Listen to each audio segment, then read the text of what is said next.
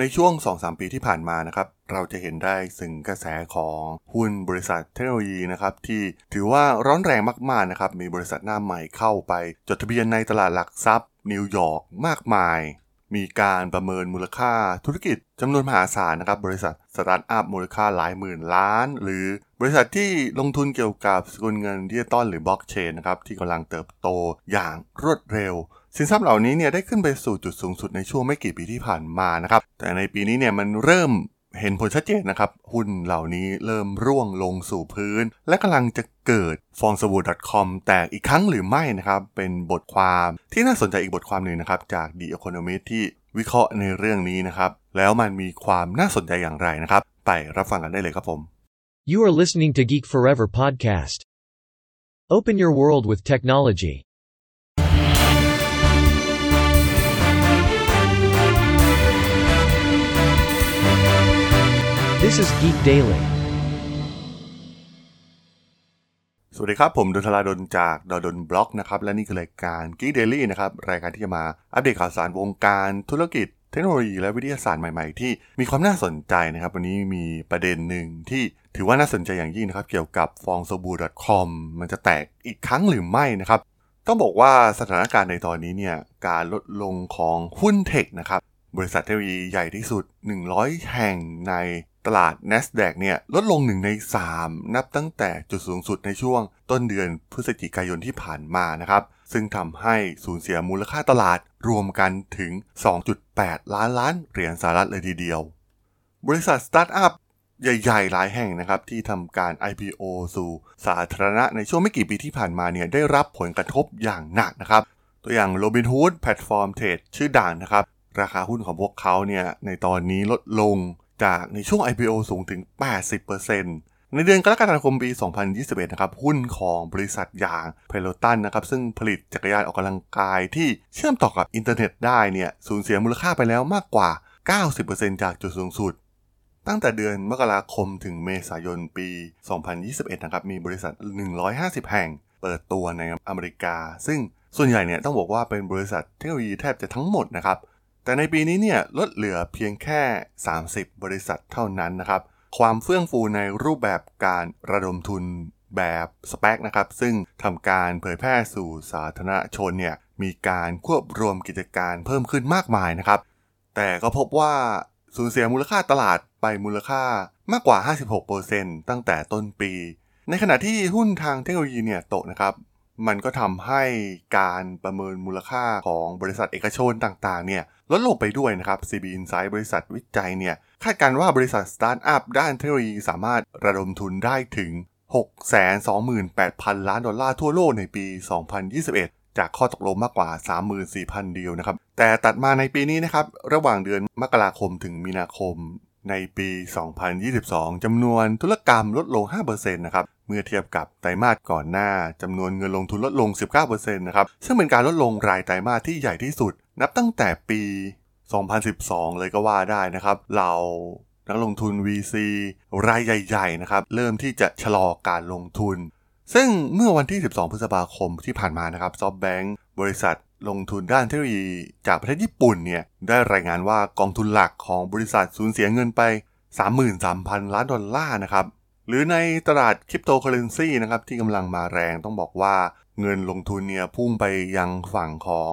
บริษัทที่เน้นไปด้านคริปโตมากยิ่งขึ้นนะครับแต่ว่าเมื่อวันที่ 12 พฤษภาคมบิตคอยน์สกุลเงินดิจิตอลที่ใหญ่ที่สุดเนี่ยซื้อขายต่ำกว่า 26,000 ดอลลาร์ซึ่งน้อยกว่าครึ่งหนึ่งของจุดสูงสุดในต้นเดือนพฤศจิกายนเมื่อปีที่แล้วนะครับรวมถึงสกุลเงินที่ใหญ่ที่สุดถัดจากบิตคอยน์สูญเสียมูลค่าไปมากกว่า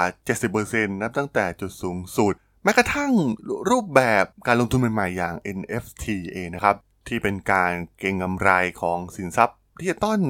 ในรูปแบบของงานศิลปะนะครับยอดขาย NFT ใน Ether ซึ่งเป็นสกุลเงินดิจิตอลขนาดใหญ่ตัวหนึ่งเนี่ยลดลงมากกว่าครึ่งในช่วงไม่กี่สัปดาห์ที่ผ่านมาบน OpenSea ซึ่งเป็นตลาด NFT ขนาดใหญ่มากๆก็ต้องบอกว่ามีข้อมูลที่น่าสนใจนะครับว่ามันมีปัจจัยหลายอย่างที่ช่วยส่งเสริมบริษัทเทคโนโลยีในช่วง 2-3 ปีที่ผ่านมานะครับแน่นอนว่าเรื่องใหญ่ที่สุดน่าจะเป็นเรื่องการระบาดของโคโรนาไวรัสนะครับที่ผลักดันชีวิตของมนุษย์เราให้ทำงานออนไลน์มากขึ้น แต่สถานการณ์ในตอนนี้มันชัดเจนนะครับว่าผู้คนกำลังเริ่มกลับไปทำงานที่ออฟฟิศเหมือนเดิมห่างออกหน้าจอคอมพิวเตอร์นะครับรวมถึงมือถือ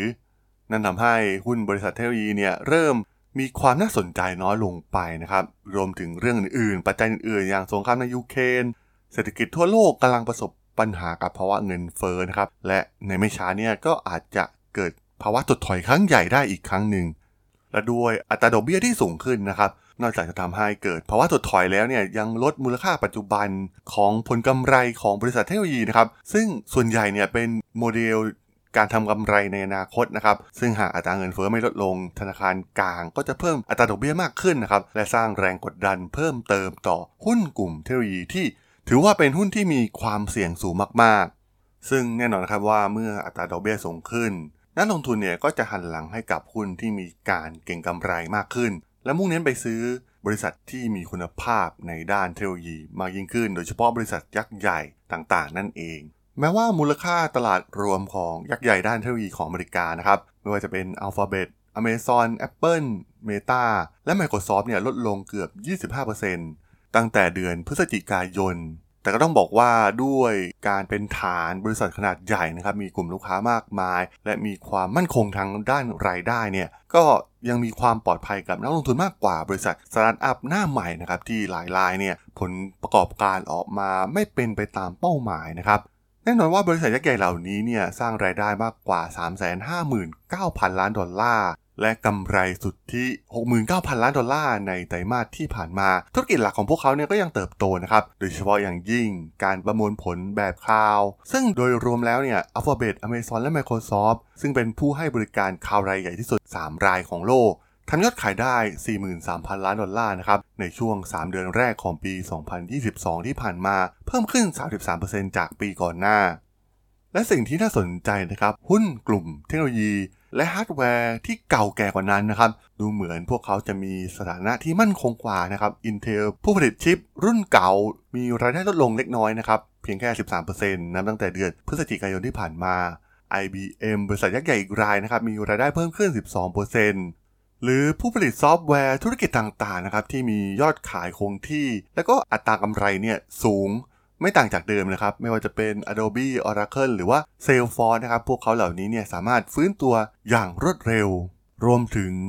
เรื่องของความกลัวว่าจะมีการโจมตีทางไซเบอร์ของรัสเซียและจีนนะครับอาจทำให้บริษัทยักษ์ใหญ่ที่ปีเตอร์ทิลเข้าไปลงทุนอย่าง Palantir เนี่ยซึ่งเป็นบริษัทวิเคราะห์ที่ทำงานร่วมกับบริการรักษาความปลอดภัยราคาหุ้นถูกร่วงลง 20% นะครับในวันที่ 9 พฤษภาคมที่ผ่านมาหลังจากที่เปิดเผยการเติบโตของยอดขายที่ถือว่าชะลอตัวลงไป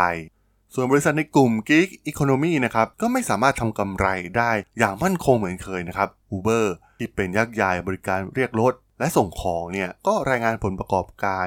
ออกมานะครับโดยมีรายงานว่ายอดผู้ใช้งานต่างๆในบริการของพวกเขาเนี่ยก็เพิ่มขึ้นนะครับแต่ปัญหาก็คือก็ยังขาดทุนเกือบ 6,000 ล้านดอลลาร์หรือบริการสตรีมมิ่งยักษ์ใหญ่นะครับทั้ง Netflix หรือ Disney Plusพวกเขาต้องลงทุนในเรื่องคอนเทนต์หลายพันล้านดอลลาร์นะครับและจำนวนสมาชิกก็เริ่มที่จะไม่เติบโตแล้วนะครับก็ส่งผลให้เราเห็นข่าวที่ราคาหุ้นของ Netflix เองเนี่ยตกลงมาอย่างรุนแรงนะครับที่น่าสนใจนะครับบริษัทที่เป็นอันดับ 2 ในธุรกิจด้านต่างๆเช่นในโซเชียลมีเดียอย่าง Snap อีคอมเมิร์ซอย่าง Shopify บริษัทเหล่านี้ก็ถือว่าก็ไม่เติบโตนะครับค่อนข้างจะมีสถานการณ์ที่ค่อนข้างคงที่แต่ทั้งหมดทั้งมวลนะครับการที่จะไปเปรียบเทียบการตกต่ำของบริษัทเทคโนโลยีในยุคปัจจุบันที่เกิดขึ้นในปีนี้กับการระเบิดของฟองสบู่ .com เมื่อ2ทศวรรษที่แล้วเนี่ยก็ถือว่าไม่เป็นเรื่องที่ถูกต้องนักนะครับเพราะว่าเมื่อย้อนกลับไปในตอนนั้นเนี่ยบริษัทต่างๆในตอนนั้นไม่มีงบดุลหรือโมเดลธุรกิจที่มีแนวโน้มว่าจะดีขึ้นนะครับแต่ว่าปัจจุบันเนี่ยบริษัทส่วนใหญ่เนี่ยจะมีทั้ง2 อย่างนะครับแน่นอนว่าตลาดที่กำลังปั่นป่วนอยู่ในตอนนี้เนี่ยมันไม่เป็นที่น่าพอใจนะครับสำหรับคนรุ่นก่อนรวมถึงเหล่าผู้ก่อตั้ง Founder สตาร์ทอัพเทคโนโลยีต่างๆทั้งคนทำงานเองนักลงทุนที่ได้กำไรมหาศาลมาตลอดนะครับในหุ้นกลุ่มเทคโนโลยีตัวอย่างเช่น Arc นะครับที่ก็ถือว่าเติบโตอย่างก้าวกระโดดนะครับในการโฟกัสไปที่การลงทุนในกลุ่มเทคโนโลยีแต่สุดท้ายแล้วเนี่ยมันก็คงยังไม่น่าจะเกิดฟองสบู่ .com อย่างแท้จริงนะครับเพราะว่าตอนนี้เนี่ยด้วยประสบการณ์รวมถึงความพร้อม business model ใหม่ๆโอกาสใหม่ๆมากมายนะครับมันทำให้บริษัทเทคโนโลยีเนี่ยพร้อมที่จะรับมือกับเรื่องราวเหล่านี้อยู่แล้วนั่นเองครับผมสำหรับเรื่องราวของฟองสบู่ .com จะเกิดขึ้นหรือไม่ใน EP นี้เนี่ยผมก็ต้องขอจบไว้เพียงเท่านี้ก่อนนะครับสำหรับเพื่อนๆที่สนใจเรื่องราวทางธุรกิจเทคโนโลยีและวิทยาศาสตร์ใหม่ๆที่มีความน่าสนใจก็สามารถติดตามมาได้นะครับทางช่อง Geek Forever Podcast ตอนนี้ก็มีอยู่ในแพลตฟอร์มหลักๆทั้ง Podbean Apple Podcast Google Podcast Spotify YouTube แล้วก็จะมีการอัปโหลดลงแพลตฟอร์ม Blogditnine ทุกๆตอนอยู่แล้วด้วยนะครับถ้ายังไงก็ฝากกด follow ฝากกด subscribe กันด้วยนะครับแล้วก็ยังมีอีกช่องทางหนึ่งในส่วนของ Line แอดที่ @thradol @thradol สามารถแอดเข้ามาพูดคุยกันได้นะครับผมก็จะส่งสาระดีๆพอดแคสต์ดีๆให้ท่านเป็นประจำอยู่แล้วด้วยนะครับถ้าอย่างไรก็ฝากติดตามทางช่องทางต่างๆกันด้วยนะครับสำหรับใน EP นี้เนี่ยผมต้องขอลากันไปก่อนนะครับเจอกันใหม่ใน EP หน้านะครับผมสวัสดีครับ